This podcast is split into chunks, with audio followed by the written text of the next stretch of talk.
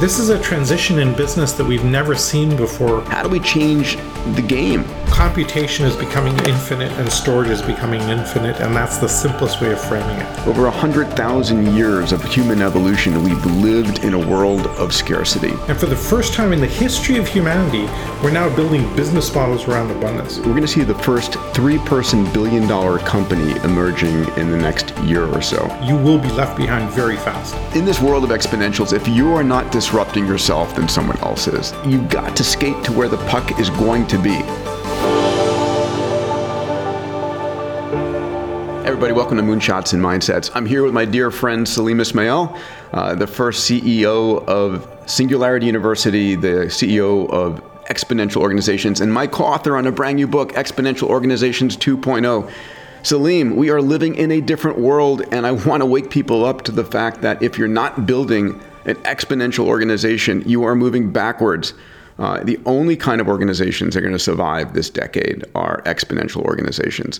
So when I make that claim, everybody's saying, well, what the heck is an exponential organization? So let's start with that. How do you define an EXO? So uh, let me touch on the idea that for for 100, 200, 500 years, we've been building organizations in a very military, top down, hierarchical command and control style and that worked in a world of scarcity where you had to you knew your market you had to go out and figure out how to attack that market you would devise strategies etc in the 21st century that doesn't work anymore. Uh, old organizations were designed for efficiency and for predictability and, and today you need to be architected for adaptability agility flexibility and most of all speed. And so if you're not operating very fast today, you're never going to make it. And we're seeing over the last 10, 12 years a completely new breed of organization that we've never seen before. And it was very hard, this conversation 10 years ago, but today, with the rise of ChatGPT and the explosion of Tesla and others, this is a much easier conversation.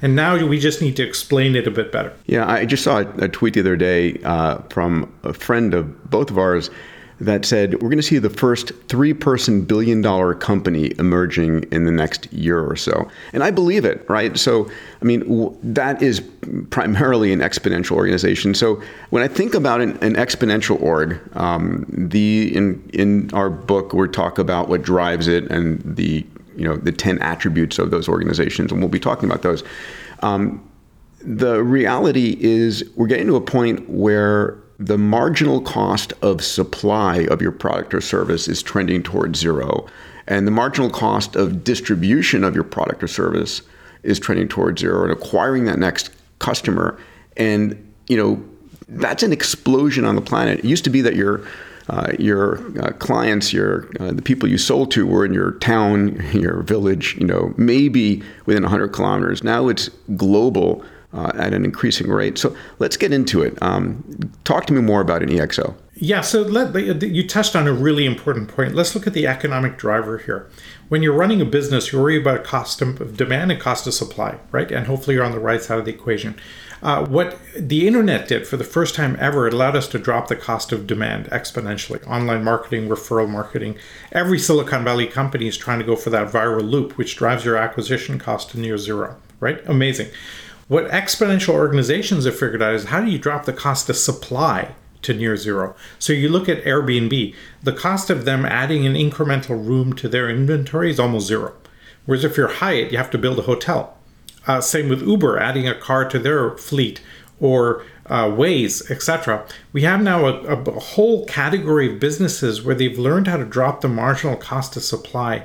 Now you can scale a business as fast as you can scale technology it, we've learned how to scale technology, but building the actual business was painfully incremental and linear. Now we're seeing this new breed of business where they can scale the actual organization as fast as you can scale technology.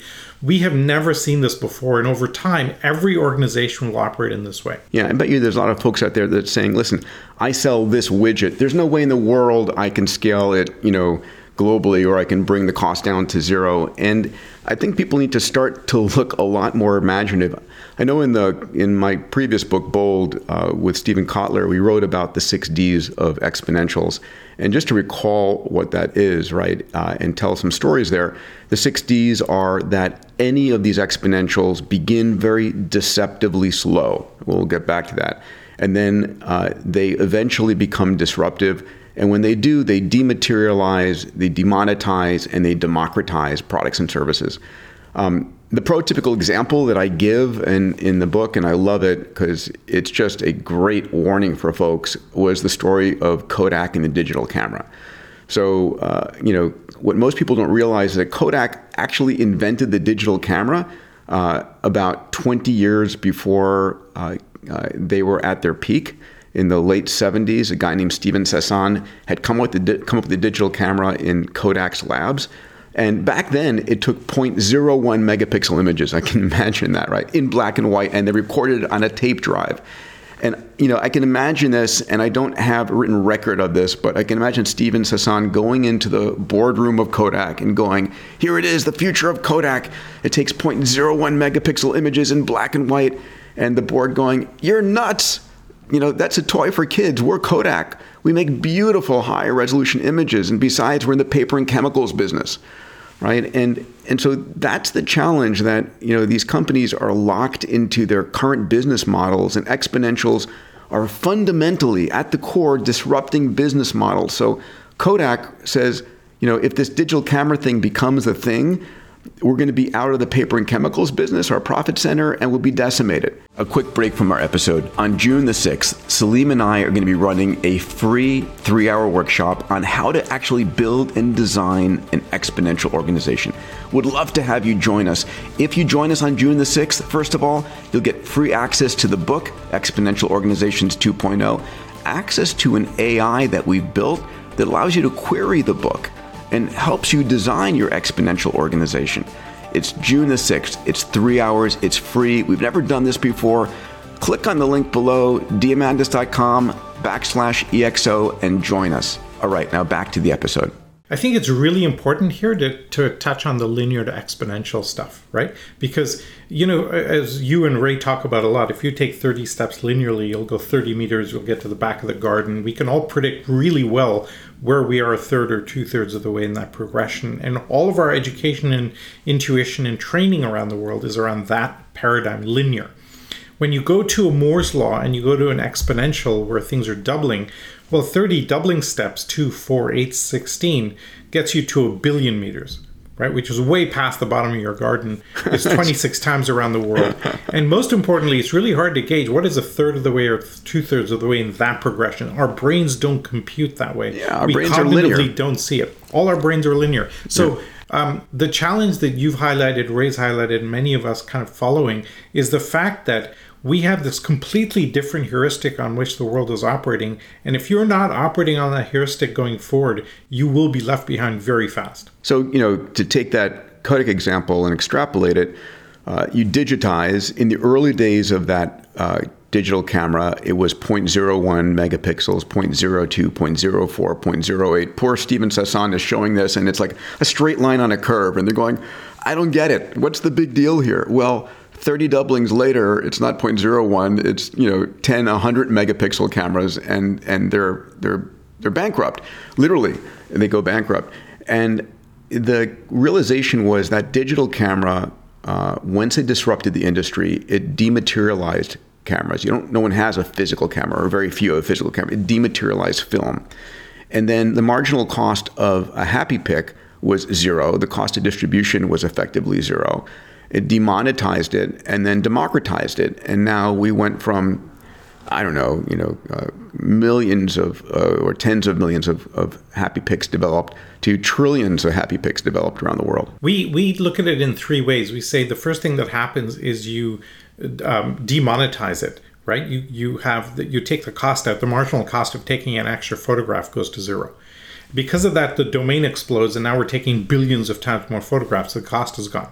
But the third thing that's super subtle but really important from a business perspective is you change the problem space. So what we what we talk about there is in the film photography world, you're trying to optimize around scarcity. It's a dollar per photograph. It takes a few days to get your prints back. And you get a whole bunch of business models around that scarcity. I might offer really expensive cameras. I might publish books on composition. I'm at offer courses on how to do the best photograph, and you're teach people teaching people to optimize for scarcity. It's brilliant. Now you go to people being able to take a thousand photographs at zero cost. The problem is not now how do I carefully craft this image to compose the best image.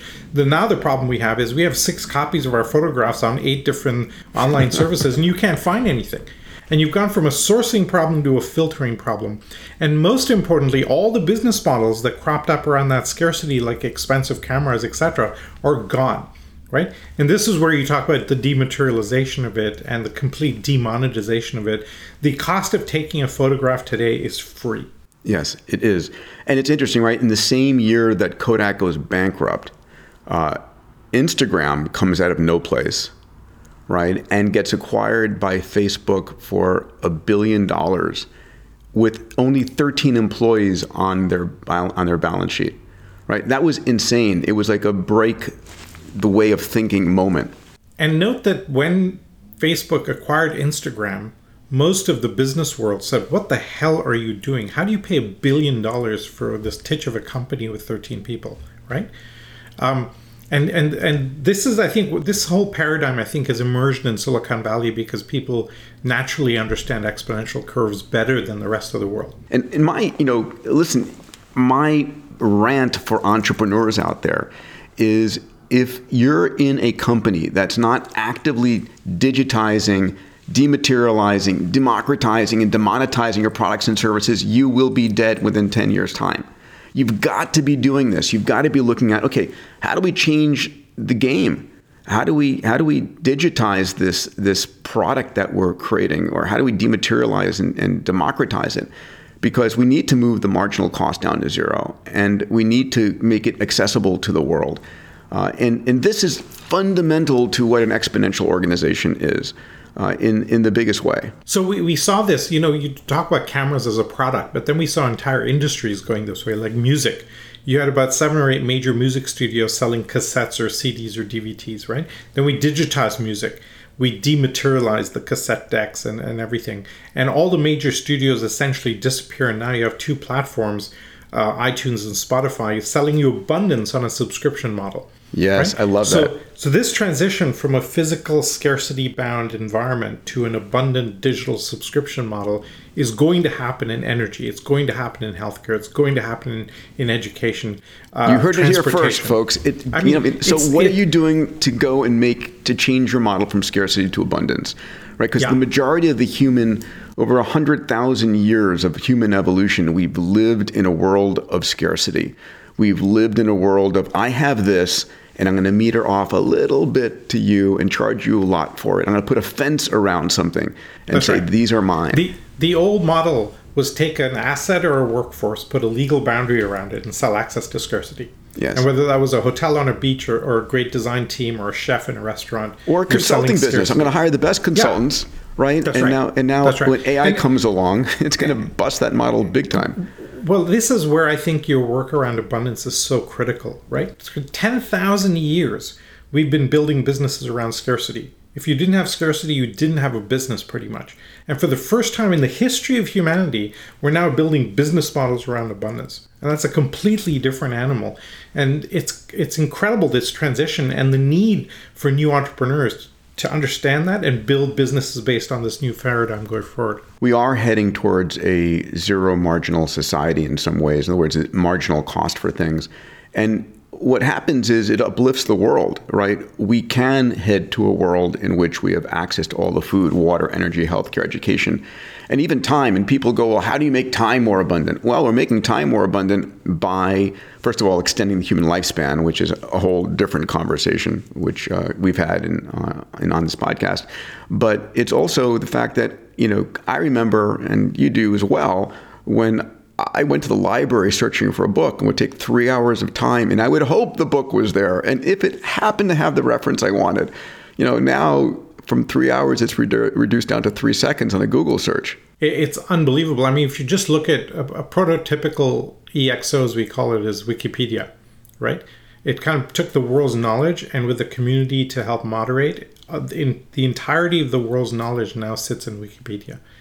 And the, the scale of it is unbelievable. Everybody, let me take a quick break from our episode to talk about something important for your diet. Now, as you know, I'm a huge longevity and health champion. Part of my focus is on exercise, sleep, and diet. And when it comes to diet, I'm super careful on what I eat. But throughout the day, when I need energy, I'm looking for a snack. And one of my favorite options is macadamia nuts. And there are four reasons. I want to share them with you. First, macadamia nuts are high in monounsaturated fats, which are the good fats for your heart. It lowers LDL and raises your good cholesterol. Second, they taste great, and they're rich in fiber, which helps with digestion and gut health. Third, macadamia nuts contain antioxidants and flavonoids, which protect your cells from damage and inflammation. And finally, macadamia nuts have a low glycemic index, which means they don't spike your blood sugar. They truly are the king of nuts. I get mine from House of Macadamia, which offers the best macadamia nuts in the world. They're sourced sustainably from South Africa. They offer a huge range of delicious, nutritious products, uh, including roasted and dipped macadamia nuts, macadamia nut bars, macadamia oils, which are actually better than olive oil for cooking. If you want to try House of Macadamia products for yourself, you can get 20% off your first order by using the code PETER20 at checkout. Just go to houseofmacadamias.com backslash PETER20 and enter the code PETER20 at checkout. That's houseofmacadamias.com slash PETER20 and then again use the code PETER20 to get that 20% off. Trust me, you'll love them as much as I do. Now back to our episode. Let's talk about why this is happening now, because it is happening now. We've seen the roots of this really with, uh, like you said, the the raise, uh, the rise of uh, Amazon Web servers, but also the internet and uh, and a whole slew of things. But underlying all of this, I would say, is uh, Moore's law and what Ray Kurzweil calls the law of accelerating returns. I'm going to show an image here one second. So this is the law of accelerating returns. Um, people have heard of Moore's law, which is everything to do with Gordon Moore and Intel and the integrated circuit. So Gordon Moore creates the integrated circuit, the first one, two transistors together back in the late 50s. By 1965, he publishes a paper that says, you know, we've noticed something that the number of uh, transistors on a piece of silicon is doubling every 12 to 18 months, and it's likely to continue. And it continued for 50 plus years. We're like approaching 60 years right now. It's not slowing down. This is a curve of 122 years of Moore's law. What what Ray says is Moore's law is only about the integrated circuit. Everything before then and after the integrated circuit is what he calls the law of accelerating returns. That we're using tools to create faster tools that build faster tools and so on. And what you're seeing on this image um, is on the left hand uh, axis, it says calculations per second per constant dollar. And it's like down at the bottom, uh, you're not going to be able to read it, but it says the analytic engine, right? And then it goes on to IBM tabulators, and uh, you know we've got the ENIAC and all of those along the way and it's like 10 to the minus seventh calculations per second per dollar. I mean, like really slow computational power. And then you see this, it's plotted on a log scale. And on a log scale, a straight line is an exponential, but it's curving upwards, which tells me that the speed at which it's increasing is itself increasing. It's not slowing down. And on the right hand side, uh, Steve Jurvetson added a few data points, and this is around um, Google's new uh, computational capability and Tesla's new computational capability that it's accelerating and this goes out to 2025. So Moore's law is not slowing down. One of the things that's important that you and I talk about is this idea of nested S curves that you know every technology has this period of rapid growth and then it runs out of steam like bacteria growing in a in a medium. But then some other technology takes over for it. Uh, you know, we had mechanical computers and then relay computers and then vacuum tube computers and transistors and integrated circuits and then, you know, whatever comes next. Three dimensional chips. Yeah. This, I think, was the real genius of Ray Kurzweil to identify this, right? Because every time you have some technology like vacuum tubes or transistors, you have that S curve and it levels off, and people go, well, okay, that's the end of that technology, etc. And he noticed that whenever you have an information based environment, uh, when you reach the end of one S curve, something else always takes over the curve. Uh, and now we have, we're reaching the end of the life cycle of integrated circuits. And all the technology press are like, well, this is the end of Moore's Law, we're done, etc. But we have a bunch of technologies like 3D chip design, optical design, quantum computing, etc. Uh, you remember our colleague, uh, Peter uh, Ralph Merkle, right? I had a chat with Ralph, uh, and I was saying, "What do you think about Moore's law?" He goes, oh, "I just published a paper on uh, thermodynamically reversible computation using molecular bonds, so you can do computation without heat." He goes, "I think we get ten orders of magnitude just out of that, right?" And you're like, "Wow." Uh, so he's looking 20, 30 years down the line, but basically, computation is becoming infinite and storage is becoming infinite, and that's the simplest way of framing it. I had people, literally when I'm on stage talking to an audience, people go, "When is this going to slow down?" I was like, "It's not going to slow down. There is yeah. no on-off switch. There is no velocity meter. You can't slow this stuff down. It's accelerating."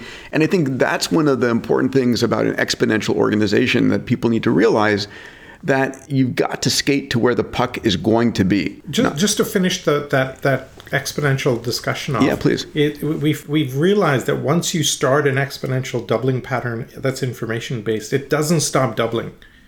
And it's the, cognitively we have the hor- the hardest time getting our heads around that piece of it.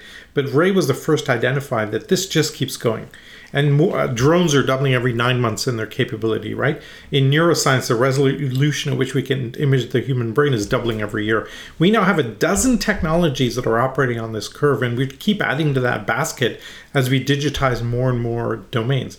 So we're coming into this world of now multiple technologies all accelerating at the same time. And when I talk about this, you know, in the history of humanity, at any point, maybe one technology is accelerating, maybe another. We've never had a dozen all accelerate at the well, same time. Well, and I would bet, pal, it's a hundred, um, all built on top of these other technologies, right? You're right. building on top of computation. And you know, in my last book, Future is Faster, I talked about convergence of these technologies, and we talk about that a lot in exponential organizations. And it used to be that you could be an expert in any one technology and build a differentiated company.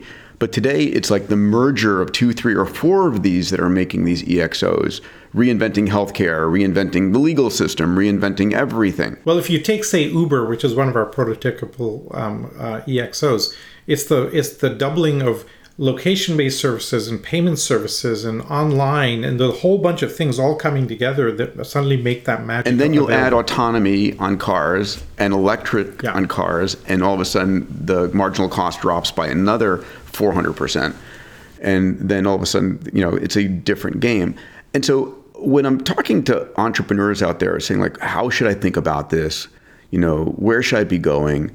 Uh, you know, the advice that I give is number one, you've got to be skating to where the puck is going to be. You can't build a company based upon the technology that exists today because by the time you've built it, it's going to be out of date.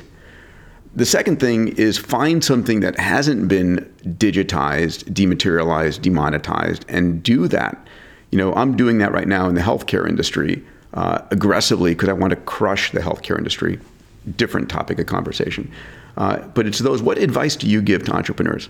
Well, I think the key is to build an organization and reinvent yourself every year or two, right? In the past, you build an organization and set it on a path to try and last forever. And the world is moving too fast today. Um, uh, you really need to reinvent yourself every year or two, and as the as the metabolism increases, you have to do it every six months because the stuff that you were building, you know, the, the story of Illumina, I think, is really relevant here. Mm. They were building high speed gene sequencing machines. I- Illumina, right? yes, yeah. Uh, and they were the world's leader at this. And it, it turns out the shelf life for a high speed gene it was nine months. You only had nine months to sell this really expensive machine. The product development cycle was 28 months. So they had to have four uh, product development cycles running in parallel to hit the nine month shelf life, sales shelf life. Right? That's insane. That's just insane if you think about manufacturing cycles and the expertise and how do you, the discipline around managing those layers. This is a transition in business that we've never seen before, where markets are appearing overnight and markets are disappearing overnight. And I think the rise of ChatGPT just highlights, it brings it all into sharp relief. I, I love it. Right one, one week we're talking about prompt engineering is the thing to do, and then AutoGPT comes out doing its own prompt engineering, and that's the thing yeah. of the past. Yeah. I mean, listen, so I predict. I predict. It just shows you how Okay, wrong you can please. be. I predicted that prompt engineering as an industry would last about five months, and it turned out to last about five weeks. so, so there you go. Yeah, in this in this world of exponentials, if you are not disrupting yourself, then someone else is. Bottom Yeah. line. Yeah. And and so so you know we first identified this ten years ago, and you and I worked closely on the original book of EXO, and we identified this model. And over the last ten years, we now have unbelievable data to demonstrate that this is the only way. These are the characteristics, and if you're not following these characteristics and you don't have these attributes, you won't grow 10x. And if you're not doing it, somebody else is right? So it pretty much we're now clear that every company, nonprofit, government department, impact project will basically over the next decade be organized this way. Otherwise, it won't be around. Hey everybody, this is Peter. A quick break from the episode. I'm a firm believer that science and technology and how entrepreneurs can change the world is the only real news out there worth consuming. I don't watch the crisis news network I call CNN or Fox and hear every devastating piece of news on the planet. I spend my time training my neural net the way I see the world by looking at the incredible breakthroughs in science and technology, how entrepreneurs are solving the world's grand challenges, what the breakthroughs are in longevity, how exponential technologies are transforming our world.